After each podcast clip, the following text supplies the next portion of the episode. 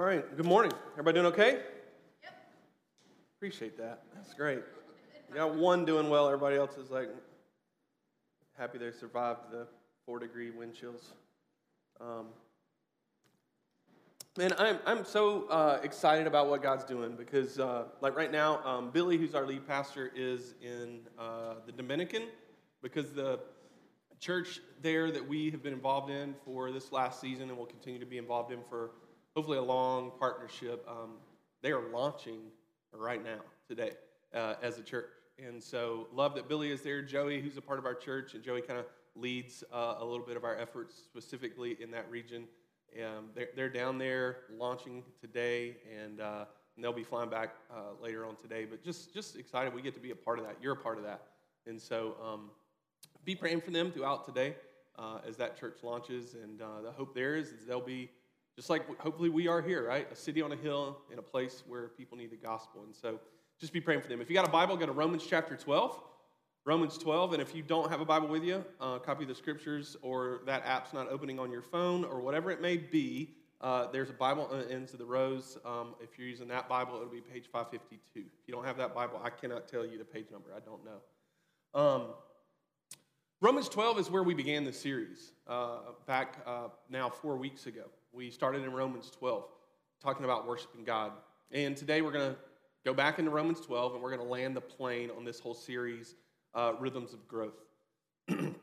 By the way, I'm Dustin Willis. Uh, I get to serve here as an elder, um, and uh, it's a joy to be a part of it. Within this series, we've worked through three primary values that we have as a church family. And I'm going to do exactly what Billy has done throughout this series. I'm going to draw these up here for you um, and uh, kind of tell you what, what these are all about. So we worship God.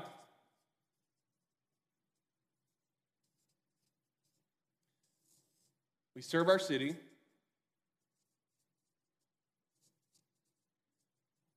And lastly, we love our world. That's why we're in the DR right now. And what we've talked about is right here, when we begin to do all three of these things, what happens here is what I would call transformation. We start to see God move through the power of the Holy Spirit to transform us and shape us and to move us to be more like Him. Like walking in these ways, walking in the way of Jesus. And if you notice, maybe even when you walked in physically, and if you're watching online, I can explain this to you. When you walk into our building here in the lobby, on the left, just past the coffee bar, on the left are three canvas pictures. And if you look at those closely, there's even some words written on each one. Each one of those pictures represents three ideas worship God, serve our city, and love our world. That's why there's three there. That's why there's three messages there. That's why it's three different pictures to represent those values. But intentionally, right when you walk through the doors, it is impossible for you to miss it. There's one word that's made up by all of those three values if you go and look at it closely. And it's huge when you walk into our lobby, and it's the word together. So here's the idea that's not just haphazard. We were like, yeah, we need something on this wall. It's really big. What should we put? Um, there was no doubt what we wanted to put. We wanted to put the word together we wanted to put, when we have the space for those three canvas pictures, we wanted to put three pictures that represented to love God, to worship God, to serve our city, to love our world. And so, but we intentionally know that those three things should not happen in isolation. They should happen in community. They should happen together. And so, what I want to challenge us with as we kind of walk and land in the end of this series is there's an altogether another circle that surrounds these. And it's the circle of community. We are designed to do and live out these three values within that circle, the circle of community. All of this, worshiping God, serving our city, loving our world, they're intended to take place within that circle that we call community. The intent is that these rhythms are not practiced in isolation. God created us for relationships. He created us or relationships. That could be a whole sermon. I don't have time to go into that, but you can look from the beginning of Genesis to Revelation. God created us to live in community one with one another. An isolated faith really isn't a Christian faith. Like, oh, it's just me and Jesus. That that's not a biblical faith. God's called us to do it with one another. And it's the grace of God, right, that takes a lot of people who are totally different and binds us together in a really unique way. We're all different, right? Like some of you cheer for Georgia, some of you cheer for Texas, some of you cheer for Oklahoma, some of you cheer, I don't know how many Oklahoma fans we have here, just throwing that one out there. Um, some of you cheer for Clemson, this guy. Some of you cheer for Florida, some of you cheer for Georgia while your husband cheers for Florida. I don't know how you pulled that off, or I don't know how that works in y'all's household. Uh, some of you, you put the toilet paper, um, and when people go to grab it, it's on the other side, towards the wall. And then there's the rest of us who are right, um, right? And, and then others of you, you squeeze the toothpaste from the middle. That's odd. You should start at the bottom and work up. Um, some of you have recently, in the last couple years, you've chosen the Popeye chicken sandwich over the Chick fil A chicken sandwich, and that's completely weird, and you should confess today and come to the Lord. Um, some of you are Republicans, some of you are Democrats, some of you are like, I vote for the candidate. Either way, whatever, wherever you are in all of that. Some of you are older, some of you are younger, some of you are really tall, some of you are very average height, some of you are really short. It doesn't matter. Like, the gospel binds us all different together. Like, our community is unique. And we are bound not by uh, the color of our skin or the food that we eat or the team that we cheer for. I love how Dietrich Bonhoeffer said it. He said it this way He said, Our community, our community with one another consists solely in what Christ has done in both of us or for both of us. We, we as a church are called to this. We are called to love one another no matter the cost. Community is us living out these values while we walk through. And you've, if you've been around here for a little while, you'll hear it a hundred thousand times. As we walk through the good, the bad, and the ugly of life with one another, while we remind one another of the good news, the gospel. I need you. We need one another. We need this type of community. But, but I want to make sure that we understand something about this circle. We live these values out, yes, as a community, but truly, there actually is another circle. And that circle will exist over here. That circle is called the world know if you've ever seen, if you're into M. Night Shyamalan, if you're not, I'm not suggesting that you have to, but uh, in the movie The Village, I won't give the whole thing away, but some people prefer the village mentality. We're not called to live in our own little village. We are called to live this out while we exist in this. And in this, oftentimes what we see is we might see a different set of circles. And it might be worship, self right? Or not serve our city, but serve who? Serve self. And it might not be the idea of loving our world, but oftentimes what we'll see is divide the world. This is often what we see in cultural formation is these ideas. And so there's two contrasting ideas sitting beside one another. Because within the idea of worship ourselves, it might be uh, bigger house, climb the ladder, me versus the world, us versus them. Or serve ourselves might be the idea of, you know what, I deserve better. Me before you. That's my parking spot. Right? Y'all know the awkward moment you pull in the spot, like, and there's that person, and you're like, is it me? Is it you? If we're, we're going to be this one, it's just maybe just go, it's you. Right? But the tendency is, is no, that's my parking spot, and I will prove to you why it is. It, the serve ourselves is, you know, at the end of the day, just do whatever makes you happy. By the way, that's not a biblical term, by the way, but it's one that you will hear often, and often it makes its way into the church. Or this idea of divide our world, right? This is where we find hate. This is where we find crime. This is even where we see war. This is the place where politics has become the religion of our day. Divide our world. But what does this passage, Romans 12, tell us? I mean, the passage we started with this series in, and one of the first verses that we taught were verses 1 and 2. Right? Romans 12, 2 says this Do not be conformed to this world. It says, Do not be conformed to it, but be what? Transformed. Where does transformation take place? It takes place with the power of the Holy Spirit. But it takes place right here at the intersection of where we love our God, we, where we love our world, where we worship God, and we serve our city. At that intersection, but within the context of what? Community. I quoted Dietrich Bonhoeffer just a few minutes ago. And uh, I, want, I want to take you back in history for just a second to help paint a picture of what we must be fighting for as a community. The year was uh, 1933, um, and this took place uh, in a place called um, Finkenwald. Now, if you're German or even Polish, that's probably not how you pronounce it. I went to Google, and I don't know if you've ever Googled how do you pronounce this. I got about 17 different pronunciations. So I'm going with Finkenwald uh, based on it being the most uh, common one. Uh, Hitler was leading uh, the Nazi regime at this time in history, and it tells uh, history tells us that he had approximately 13, listen, 13.6 million Nazi soldiers at this time who were seeking to do what? To divide, to conquer, to bring pain, and to ultimately create a world, if you will, for themselves.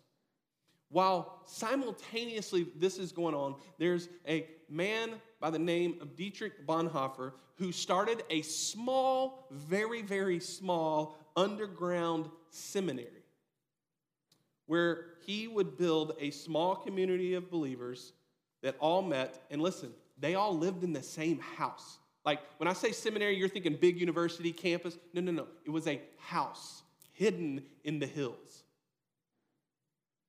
It was an underground seminary. And one author tells it this way. I just want to read this to you really quickly. So people are kind of blown away by what Bonhoeffer's doing, and so they show up, and um, and I'll just read it to you. It says, one, of one friend in particular, a young historian named Wilhelm Niesel, who had heard Bonhoeffer lecture in 1933, came up from Berlin to visit.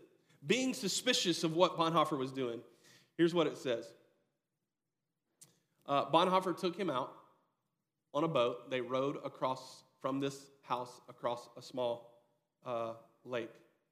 And when the two rowers reached the shore, Bonhoeffer led Niesel up a small hill to a clearing from which they could see the distance, a vast field, and the runaways of nearby squadron. German fighter planes were taking off and landing. Soldiers moved hurriedly in purposeful patterns, like so many ants. That's the way this was described in this historical book. Bonhoeffer spoke of a new generation of Germans in training whose disciplines were formed for a kingdom of hardness and cruelty. It would be necessary, he explained, to propose a superior discipline if the Nazis were to be defeated.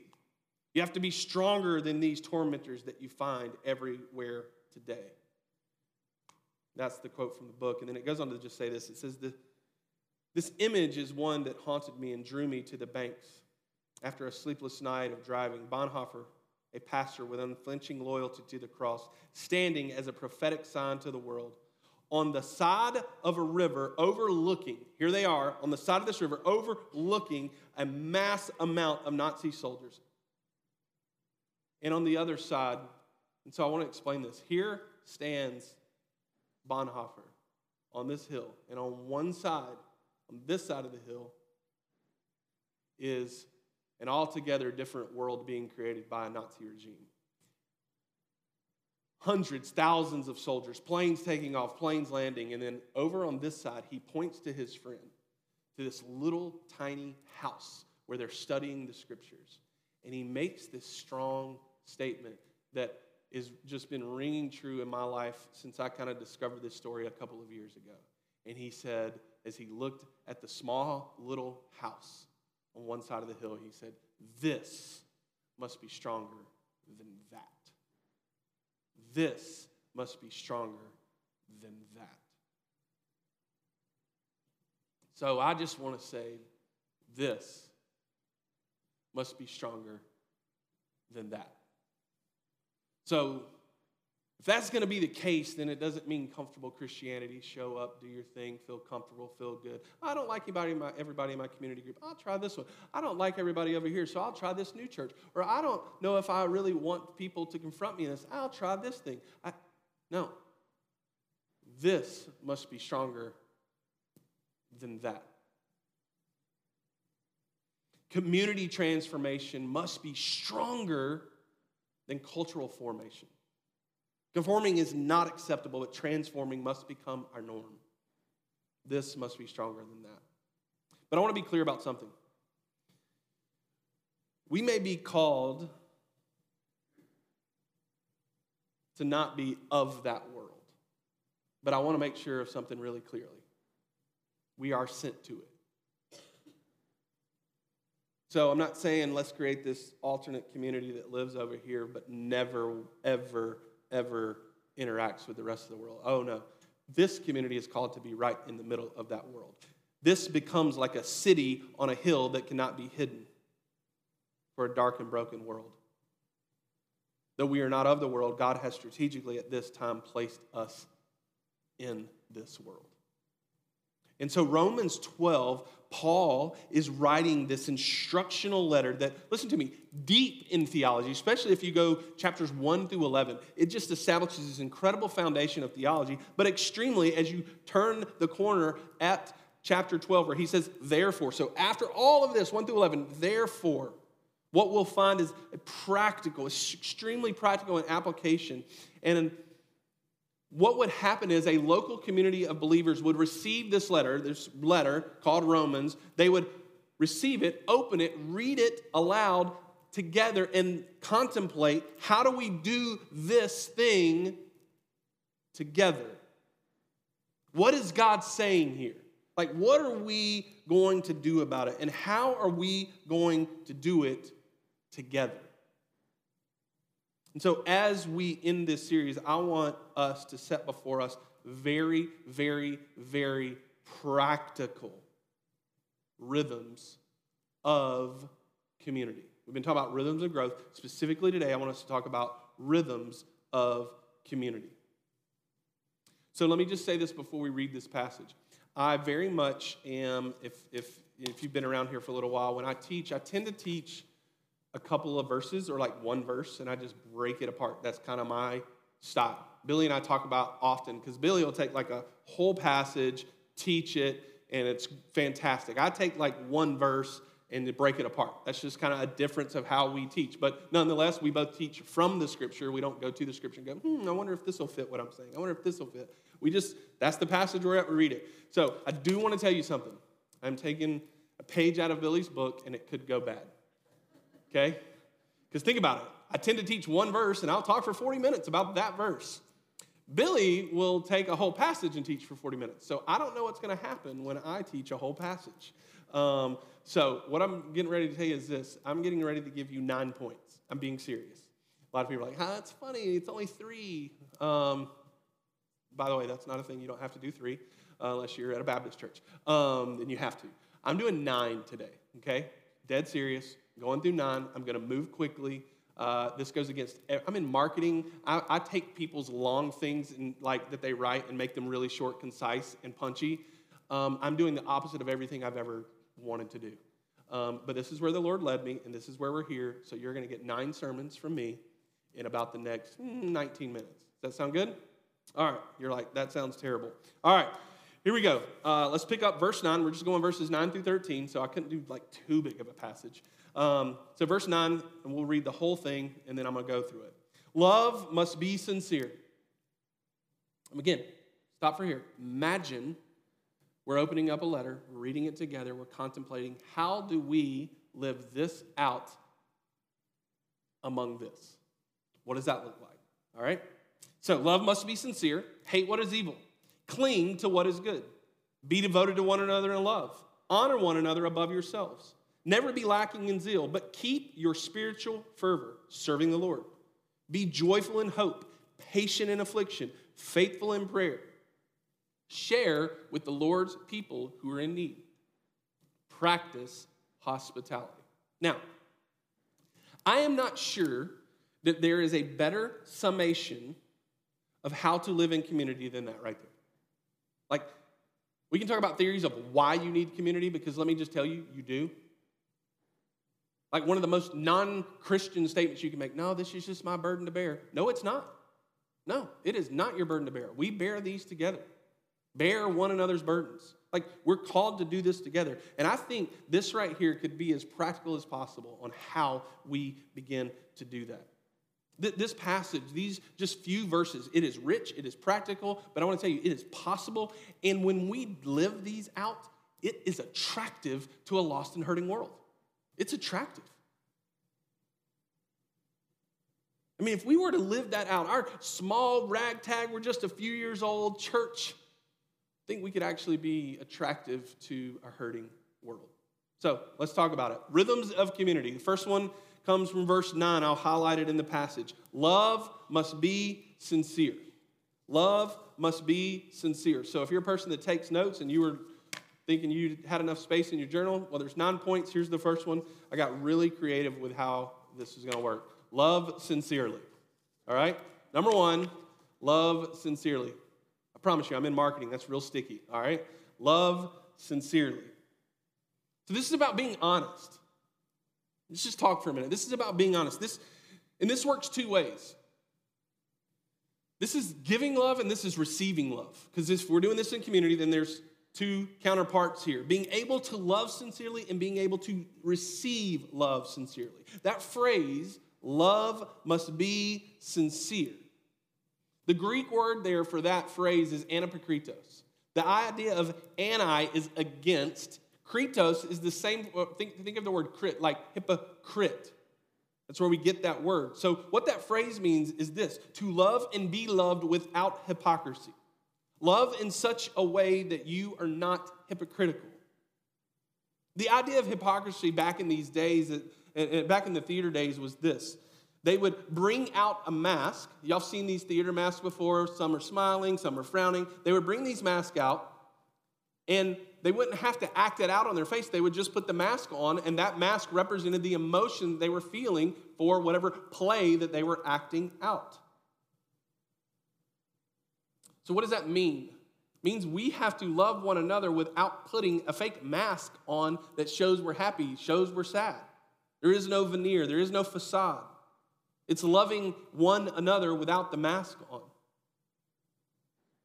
And, and, and I'll say this, and like for me in my own life, I know there was about an eight year span where honestly I was wearing a mask. And this is not like COVID mask, okay? So let's move beyond that, please. Uh, this is like for like eight years of my life, I wore a mask. And, not to mix illustrations here, but but that mask felt like a prison. I, I had, and, and, and here's the crazy thing. I remember talking to Billy about this. I had the key to get out of the prison the whole time. The whole time. And what I want to tell you is this for you, because some of you have that mask on, it feels like a prison. God will bring what is in the dark to the light, whether we bring it to the light ourselves or not. And I have experienced that in my own life in a very real way. Whether it's your sin or your fakeness, uh, us being caught in it, let me just say this it's not the wrath of God, that's the grace of God. And, there, and there's one thing I can say about that. In, in, in the light, where there are no masks allowed, there is so much freedom. And that can be tough because for some of you, um, let me just say this it's, it's, time for you to allow people to love you for who you really are. You maybe you've been wearing that proverbial mask for a while, and I was talking to my son about this the other day. He's in middle school, and he was just middle school brings all kind of new weird things, right? Friends, and He's just talking about how, I don't know if I can act that way in front of this person or this person. I was just saying, hey, son, if you act a way that you think is going to just impress them, but it's not who you are, and they begin to like that, think about it, man. That's a sad situation. He's like, what do you mean? I was like, they're liking something that's not even you. Like, be you. And then, of course, he was like, yes, that's what I'll do, Dad. No, it didn't go that way. Um, but it takes time. But I think sometimes even us in this room as adults, like, we kind of tend to act a certain way to whoever it is because, and that's not sincere. Need to be who we are, who God's called us to be, because you need to know something. Ephesians 2 says you are God's workmanship. Like you're his artwork. He's created you, crafted you exactly how you are. So, you know what this community needs? You. We need one another sincerely. And let me just say this the act of wearing a mask, I've been there and done that. It can be extremely exhausting. And some of you, you're exhausted today. But, but picture this imagine a community, imagine a church, imagine a small group where people are loved for who they are and who Jesus is making them to be. We have to be sincere about who we are with one another. So, number one is love sincerely. Look back at verse 9. Look back at verse 9. Love must be sincere. Hate what is evil, cling to what is good. So, I got real creative with this one as well. Number two, hate what is evil. Hate what is evil. Now, to make sure I point this out because some of you were looking for this verse uh, for a while now, it does not say hate who is evil, okay? You're hoping, praying. I have many times been hoping and praying for that. No, it's hate what is evil. Let me just say it this way if you truly love someone, then you hate everything that hurts them. If you truly love someone, then you hate everything that hurts them. And by the way, this is the only place in the scripture that this form of the word hate is used, and it is the most intense form of the word hatred we see in the entire Bible. Hate what is evil. So, in the context of that circle that is called community, what does this mean? It means you can't love someone well and not truly hate the things that hurt them. Now, where do we get this idea from? I think we get this idea from God Himself. I think that's how our God is and how He has been, and that is His history story. We, we don't serve, we don't serve a, and follow a tolerant God. Our God hates sin. He hates it. Why? Because he's loving. His hatred was so intense that he took it and he didn't put it on you, he didn't put it on me, he didn't put it on this community, he put it on himself. So, how does that translate to walking in community, being in a small group with people? A sign of us being a, a gospel centered community is us hating what is evil, hating the things that hurt others, being loving enough to say something, to do something about it. I ask, is this happening within small group, within your community of people? I, I'm, I'm too often not willing to do whatever it takes to walk with my community in this way. I think sometimes I, it's easier because I'm like, man, I, I don't know if I want to point that out to them because I really like for them to like me. Yet I see that there's something that's killing them, that's hurting them. Um, I'll give you this quick illustration. Uh, my daughter Piper was about two years old. She's 10 now. We were out in the front yard of our house, and she was playing in the driveway. My wife and I were probably about 30 yards away. Um, we had a swing at that time. It's since rotted and fallen out of the tree. Um, but we were sitting in the swing, and she's over playing in the driveway. And uh, again, two years old. Two year two year olds pick things up, right? and it was really shiny, and she picked it up. What do two year olds do with things that they pick up that are shiny typically? They put it in their mouth. And so there we are, 30 yards away. She's picking up this really nice, shiny object, and she's going to put it in her mouth. Now, in this moment, let's just imagine this is a real story, but let's just imagine this how it goes. This part's not exactly right. My wife and I look at one another and go, Ooh, that looks like a bad idea. Yeah, I think that's a bad idea. And then I look at my wife and go, Well, why don't you go tell her to stop? And she looks at me and goes, Yeah, but I want us to be like besties one day, and I just think that might offend her. I'm like, ah, Yeah, but I'm not going to do it because, like, she's my little princess. I don't tell my princess no. If she wants the little shiny object, let's let her have the little shiny object. My wife's like, We can't do that. She can't have the little shiny object, but I really want her to be my best friend. You want her to be your princess. And let's be honest, it, we're going to hurt her feelings, and that's going to be bad, and she's going to be upset at us. And, like, this is going to cause scars for years, and uh, we're going to be dealing with this for a long time. Meanwhile, she's taking the shiny object and putting it in her mouth. Now, the good news is we didn't do that. We did see the shiny object and we're there. Now, if we would have sat there and done all that, does that make us really good parents or really bad parents? We're like, no, let's let her learn the lesson on her own. It makes us terrible parents. We don't know what the shiny object is she's putting in her mouth.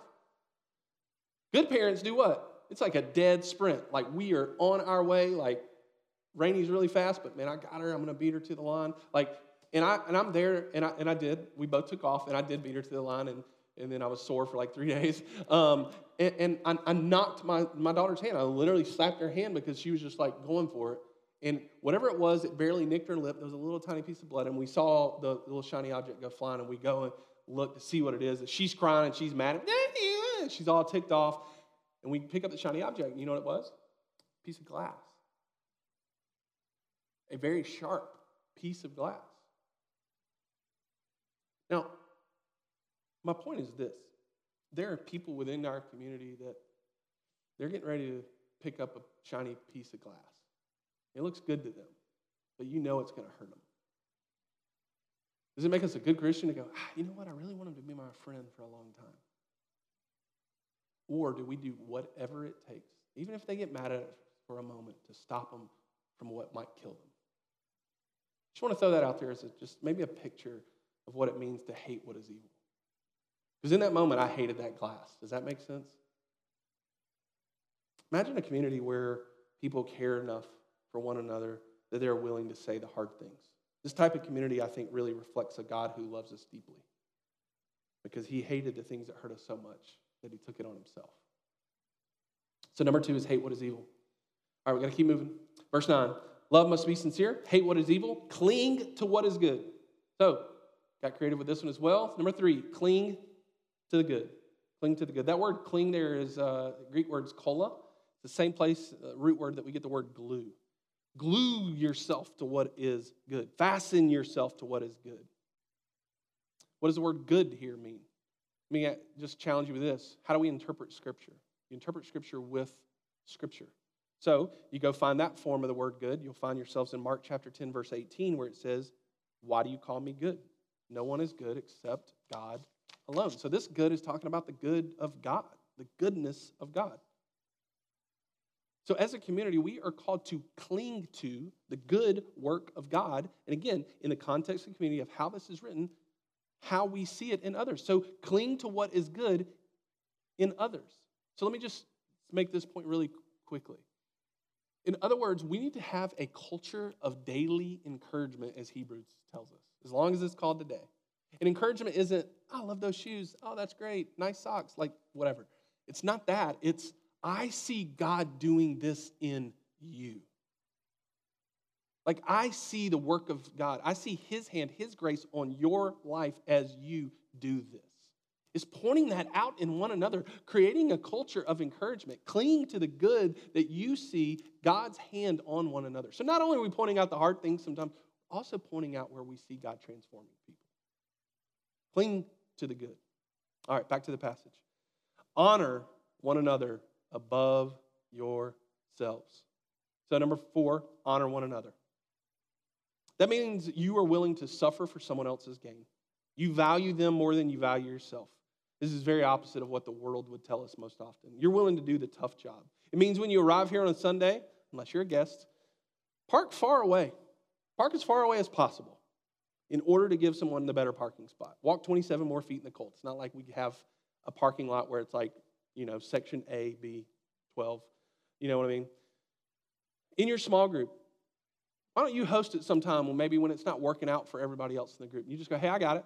It's not convenient for you. It's not a good week for you. It's, but you're just willing to take it on sometimes, even if it's not convenient. The idea of this passage is I would rather suffer in your place so that you don't have to. Like, this is the gospel, right? Suffering so that someone else doesn't have to. That's what Jesus did for us. When we do this, when we honor one another in this way, we're living out the gospel in a very practical way. And by the way, that word honor in that passage is a military term. It's the idea of this. Like if you go on a military base, a private is going to salute very quickly the general. Right?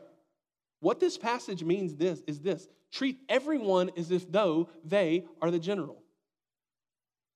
Somebody gave me advice when I first started working in the professional world, and they said this, and I think it applies here a little bit. They said, hey, treat everybody like they're your boss, even if they're not. I was like, why? Now, this guy wasn't like giving me Christian advice. He just was saying, I was like, why? He's like, because one day they might be. like, that is good. And I've tried to do that ever since. Honor. Treat everyone like they're the general. No one is in a low position. Everyone is in the position of honor. Imagine being a part of a community that does that. There must be a culture present where it's not about what I can get, but it's more about what I can give to you. It's out serving one another. When Rainey and I got married, somebody gave us a gift, and it was one of those little serving trays. And you just put stuff on, and you take it to somebody for like breakfast in bed, or uh, and it also had a little stand you could do, and it's like a uh, you could sit and eat in front of the TV, but they only gave us one, and I thought that was really odd. So I asked the lady, I was like, "You only gave us one. There's uh, two of us." She's like, "I know. I did that intentionally. I want to see which. I want to challenge you to see which one of you can serve the other one with that one more. What does that look like in your small group? How does that look for you to serve one another, to honor in that way, to treat everyone like they are the general? Verse 11. Never be lacking in zeal, but keep your spiritual fervor serving the Lord. So, number five is do something now.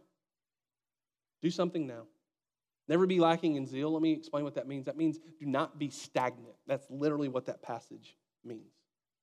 My dad has had, I don't know, nine back surgeries. He'll actually be here today in the second service. I think he's had like nine back surgeries. Every time after he has those, I mean, he's just, his back's killing him. He did construction his whole life, tough job. And after surgery, if he just sits there, I can just tell you what happens. It only gets worse.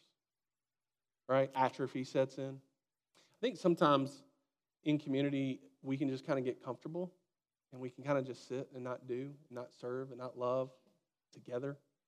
And I think sometimes we experience spiritual atrophy. Maybe you even feel this in your own life. Oftentimes people, I don't feel like I'm growing in my faith. Yes, allow the grace of God to pour down on you. Sometimes we need to pause and sit and pause and be before the Lord. But sometimes I, I'm not really growing. What are you doing? because you might have atrophy and you need to go move. And every time my dad would get up from the bed and actually go walk, we, we grew up on a small like farm, and so he would just go walk the exterior of the land. And after he'd do that, he'd be tired, but he like starting to feel better. Do something now. Keep your spiritual fervor. That means be active. This is not a time in history, by the way, that we can be spiritually lazy. All right, back to the passage. Be joyful in hope, patient in affliction. Number six, patient in affliction.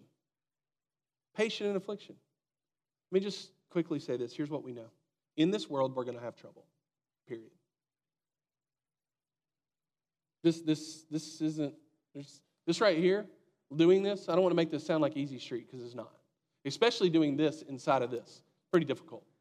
Here's what Tim Keller says He says, Suffering is everywhere, it's unavoidable, and its scope often overwhelms. No matter what precautions we take, no matter how well we have worked to be healthy, wealthy, comfortable with friends and family, and successful with our career, something will inevitably ruin it. No amount of money, power, and planning can prevent bereavement, dire illness, relationship betrayal, financial disaster, or a host of other troubles from entering your life.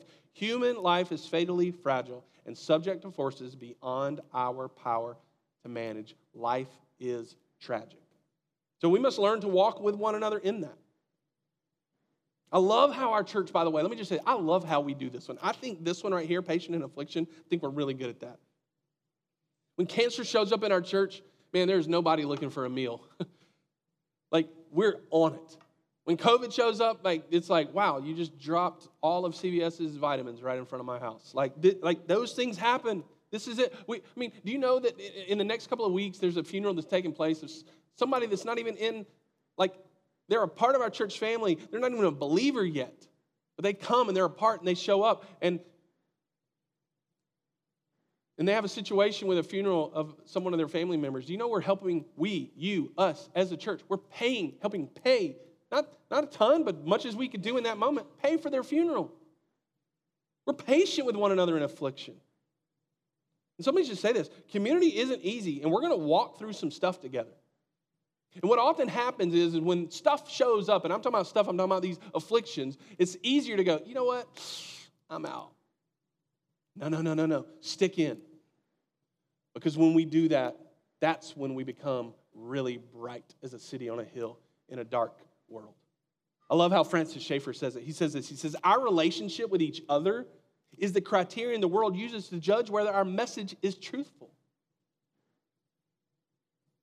In other words, this must be stronger than that. Back to the passage. Share with the Lord's people who are in need. So, number seven, meet needs. I basically just illustrated that one. Meet needs.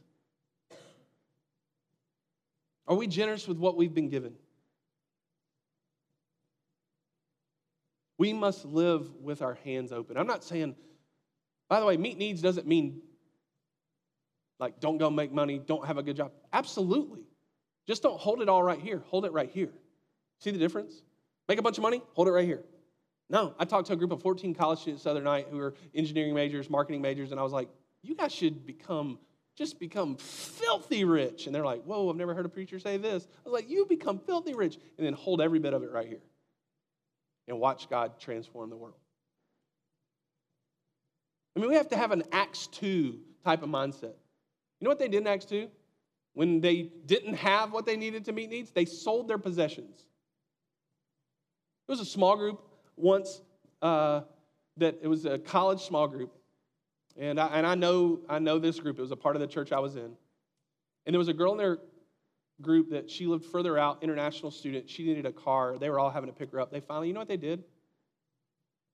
They got all their Lululemon stuff and everything else, and they sold it online, and they bought her a car. Literally, Acts 2.45 taking place. Because then you get to Acts chapter 4, verse 32, and what it says, it says, no one's in need. I want us to be that type of place. That we would live a Luke 12 33 kind of life, which says, sell your possessions and give to those in need. And I love it. So not only should we hold our possessions like this, we should hold our homes this way too. Look at verse 13, part B. Share with the Lord's people who are in need, practice hospitality. Number eight, practice hospitality. Hospitality is not so much about hosting as it is offering what you have and what the majority of us have is a home in which we live and the table at which we eat. That is what we can offer. Let me tell you what hospitality is it's important to the gospel. It breaks down walls, it shatters barriers that may be there, it starts friendship, and it displays care. Hospitality, by the way, is the same place that we get the word hospital. Because as you open your home, God will use that environment to heal the brokenness in others. I've seen it too many times. Our homes can no longer be a place of just refuge, they must be a tool to display the gospel.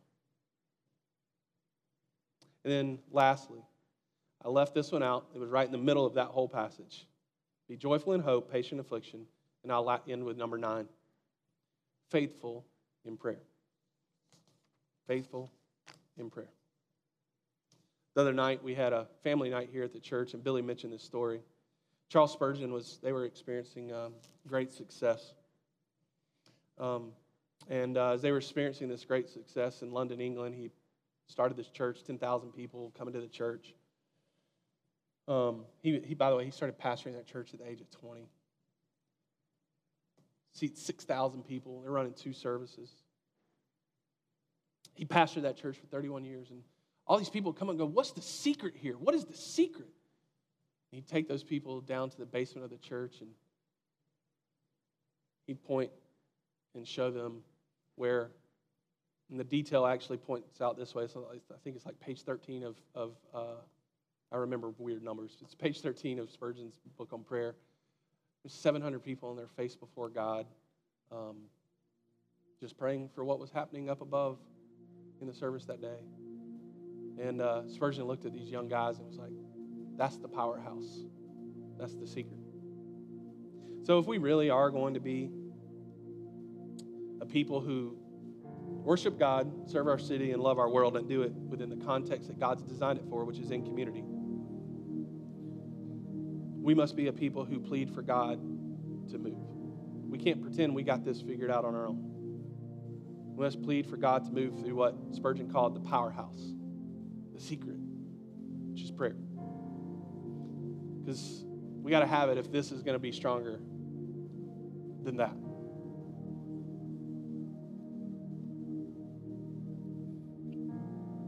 Let me just say if you're not in a small group, you're not in that, um, man, we really think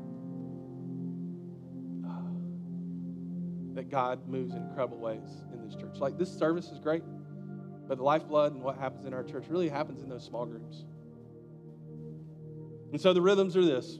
Number one, love sincerely, hate what is evil, cling to the good, honor one another, do something now, be patient in affliction, meet needs, open your home, practice hospitality, and lastly, be faithful in prayer. And when we do this out of a gospel, Holy Spirit driven motivation, God will actually use this community as a form of mission to that world. Why do we know that? Because Jesus said it. John 13, 35.